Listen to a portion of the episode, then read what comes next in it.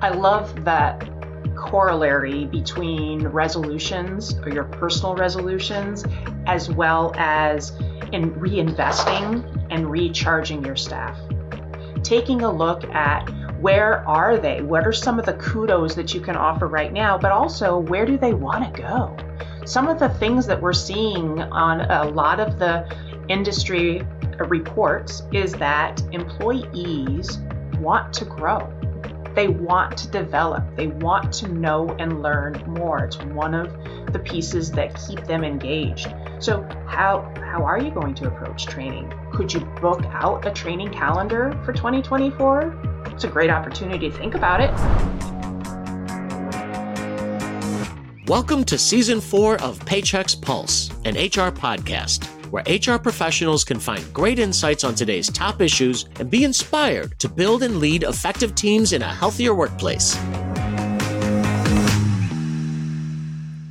Hi, everyone, and welcome to the Paychex Pulse podcast. I'm Rob Parsons, your host. Joining me today is Erin Baber Sherwood. As a certified HR professional with a degree in business administration, Erin brings over 25 years of business and HR experience across a variety of industries. Currently, Erin is a member of our HR Community of Excellence, actively providing HR insights and guidance. Erin, welcome to the podcast. Hi, Rob. It's so good to talk to you again. Fantastic. So today we're here to talk about a year end HR compliance. I want to just call it a checklist, but uh, what HR, you know, year end HR cleanup. We know businesses and HR leaders have a lot on their plates when it comes to closing out the year and prepping for what's ahead. Uh, I want to start by saying, what's the very best way to keep track of everything? Well, it sounds a little cliche, but this time of year is a good time of year for lists, making lists, and checking them twice or even more often. so I would say that a checklist mm-hmm. is definitely the way to go. Just like you have your mailing lists and your shopping lists here and within your HR focus, you're going to want to make sure that you have your checklist of all those things you want to button up at this tail end of the year. So, you know, as we're talking about that list, I know I, I prioritize a lot of things. I like little open check boxes next to it so I can get through there. And I try to put the important things in a certain place. So there are there's some hard dates we have to look at, aren't there? Absolutely, there are. So there are those that are static and stay ready each year, time over time, right? So one of those would be the W 2s, something that we hear a lot about. That filing date is January 31st. Um, we want to make sure that two aspects of that date get met. One is we want to make sure that we're getting all of the documents that the employees need, i.e., their W 2s, as well as making sure that we file those W 2s with the Social Security Administration. Both of those things have to be accomplished no later than January 31st. So, again, we're providing it to the employees by that time and we're filing it with the Social Security Administration. Additionally, we have other responsibilities that are hard coded in time. So, if an employer is in fact subject to the Affordable with Care Affordable Care Act, or the ACA as we're typically calling it. Um, they also need to be providing documentation to their employees. Specifically, it's the Form 1095C. That document has to be provided to their employees no later than March 4th. Um, now, of course, not just to the employees, but the employer also has to provide the a corresponding 1095C and the 1094C to the IRS. And that deadline is going to be dependent upon whether the company's elected to do that in paper or if they've elected to do it electronically. So if you're doing it a paper form, you're going to need to make sure that you file that with the IRS no later than uh, February 4th. If, however, you've elected to file electronically, then you have until April 1st to be able to get those documents in. So those are the primary every t- year we think about kind of documents. it's usually quick on our minds. There are a couple others that are that I want to add in there just so we don't overlook them. That would be the filings for FICA and FUTA. So FICA, another acronym, because you know how we love our acronyms, is a shorthand version. Especially the IRS, right? exactly, especially the IRS. um, they that is a shorthand for referencing Social Security and Medicare. Um, and so we reconcile those every quarter. It just so happens that there is a fourth quarter that ends at the end of the year. And so we have to get that reconciled by January 31st of the following um, the following month, which is January 31st. So that would be on the Form 941. And then, of course, FUTA, which is the federal unemployment tax, also has to be reconciled, and that would be Form 940. So all of those things would be added to that checklist with those check boxes to make sure that we hit all of those dates and all of those requirements.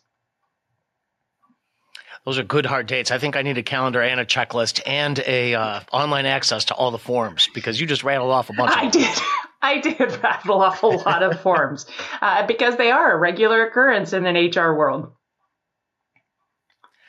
So I know there's other paperwork in the HR world that we don't necessarily have a hard date. Mm-hmm. And I'm thinking specifically like when I hire an employee mm-hmm. or I let somebody go, terminate an employee there's windows of activity that have to take place there too. So how do how do I account for that? How do I build that into my checklist? Yeah, so um, I would say that it's always a good idea to have checklists built around those once in a while circumstances, like a new hire. So having a new hire checklist, making sure that you've got those things that come up only when you are hiring so that you don't forget that you have to have an I-9 and you have to have a W-4 and all of those key pieces.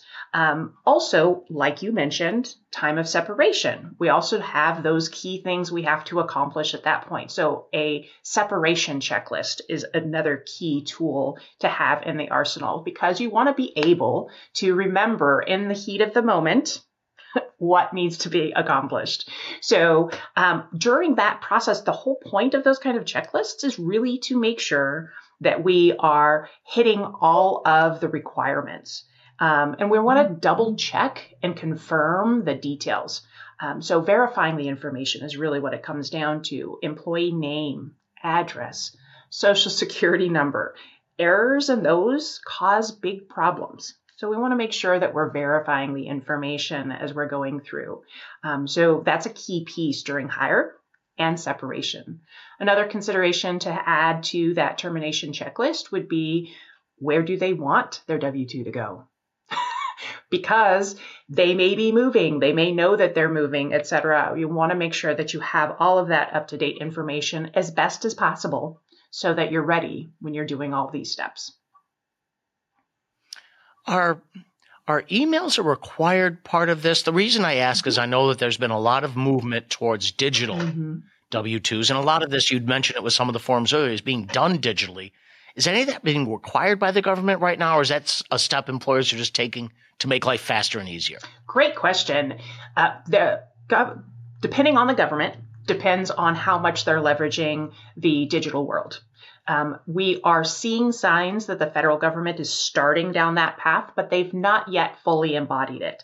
Um, in fact, it was very novel in that they just announced here recently that um, they would allow for folks, they're starting to allow more folks to file electronically for the IRS, whereas before they were very much stuck to paper and they would only allow companies to file. So there's making some progress on the federal level. Um, some states are a lot more advanced than that. Not a surprise. Uh, but what I would say is that what employers are able to do electronically is show up for their employees so much easier because in this digital world, there's so many concerns about timeliness. There's concerns about privacy. And so by building in and using a digital secure portal, employers are really able to leverage that extra power to be able to get information to the employees when they need it, when they want it in a secure way so that they can access their own check stubs and access their own W 2s in a way that they're not feeling like they're exposing themselves to any kind of identity theft concerns. Makes a lot of sense. I just also know, just from my own daughters, they do everything on their phones. Mm-hmm. Uh, the last thing they want is something mailed to them uh, paper wise. I, am really glad you brought up the state topic. Mm-hmm. how does my state now? We've been talking federal. Sure. How does my state come into play in my year end checklist? So it would depend on the state. So there's a couple of things that you're going to want to consider when you're thinking about the state. One is what filings do you need to make? So, like I mentioned, the reconciliation of tax forms. So that 941 that I battled off, I rattled off and that form 940. There are also state forms that employers are going to need to file. So you'll want to make sure that you check in with your state um, to confirm those. Of course, if you've got a par- payroll partner, they're going to be able to help you and identify those as well as any local jurisdictions that you have to be filing for. Um, the other consideration, though, about states that's really important right now, this time of year especially, is keeping an eye on those legislative changes that have come about because it is one of those thresholds that we like to make change about.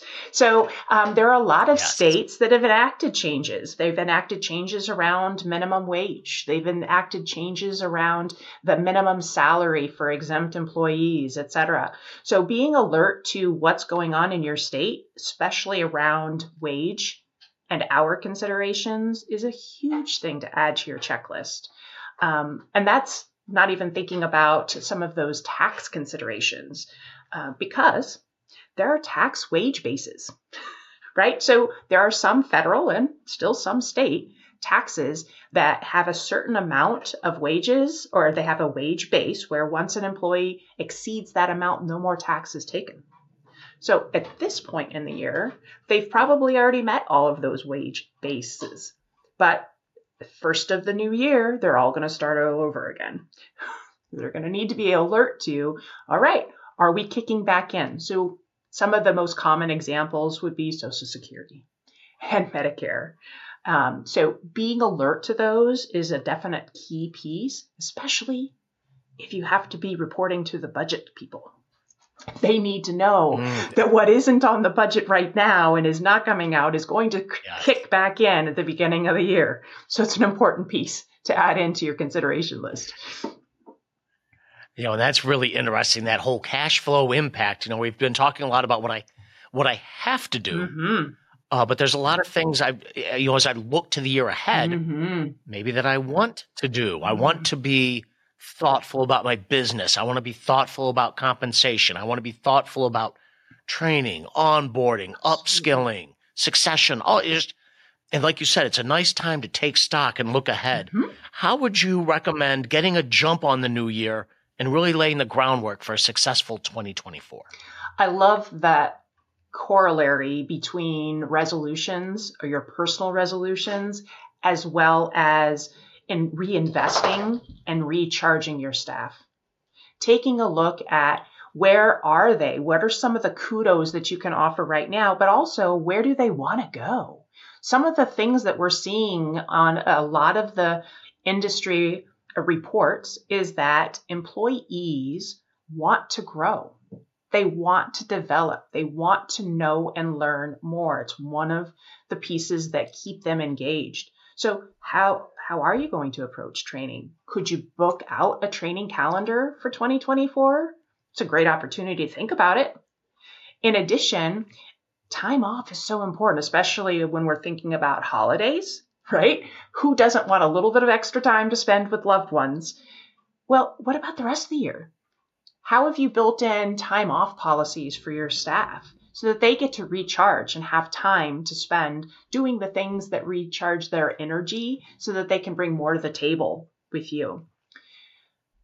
Plus, back to that legislative action, there are certain jurisdictions that have made changes around what is required for time off. You'll want to take a look at all of those collectively and come up with a plan. But you mentioned that there are other things that happen around this time that we kind of need to anticipate.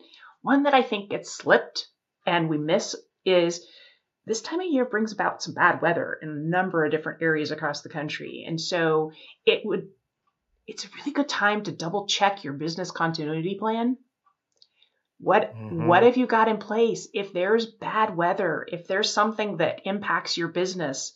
How are you ready to handle that? So thinking through that, and if you're lucky enough to be at a part of the country where it's not bad now, but you can anticipate that it's coming, it's still a good time to think about how you're going to be prepared when the unprepared, uh, the unpreparable shows up, right? So thinking through those kinds of things. Um, the other piece that I think is really helpful in that overall, uh, just thinking ahead is um, when you're talking about compensation, what what can you budgetarily handle? What can you give back? Um, are there year end pieces that you've already built in that you need to account for this year? Or are you planning to do um, bonus structures or incentive plans coming up? So that's a piece that you're going to want to definitely take a look at when you're thinking through all of those pieces um, about the future. And then I'd be remiss as an HR professional, Rob, if I didn't tell you at least once in an HR conversation to look at the employee handbook. so, with all of the changes that I just mentioned, state, local, and and any changes you're going to make about your own internal practices, you're going to want to represent that in the employee handbook. That is what sets expectations within your organization, clarifies what can be realistically anticipated. So it's a good time to take a look at it now if you haven't already recently. You've listed off a lot of resolutions. There's a lot to a lot to keep track of. Do you have a favorite process or a favorite tool or how do you keep track of all of this? It is a daunting task. Any HR professional will tell you that uh, there are lots of push and pulls. So there are, um, everybody finds their sweet balance, if you will, or their sweet spot. Uh, but I would encourage checklists along with calendar. And then there are some of those reminder tools, right? So there are ways of doing that where you can build in an electronic, you mentioned digital before, leverage digital tools to be able to book it in. So um, uh, if your particular uh, calendar system allows for reminders, by all means, leverage that. Book it out so that you've got it booked out for the entire year and it pops up to you instead of you having to anticipate and put it forward. So, starting with the checklist, listing out the dates, using that to build a, a calendar of reminders, that tends to work for me. Yeah, I, and I love, I use that calendar of reminders as well. Change the furnace filter, change the batteries and the smoke detector, all that good stuff. Uh, that's a value, and you can have it repeat every year. Uh, so you don't, you can set it and forget it, and then it just comes up. So that's a great bit of advice. Uh, so we're closing on the end of it mm-hmm. here, Erin. Any last questions, or not questions? Any last thoughts? They'll have questions, but any last thoughts for our listeners? Um, I am going to actually defer to one of the greater minds of our time, um, Albert Einstein. He is quoted to have said, I don't need to know everything. I just need to know where to find it when I need it. That's what I want to leave everybody with is you're not responsible for remembering everything. You just need to make sure that you've got it somewhere that you can find it when you need it.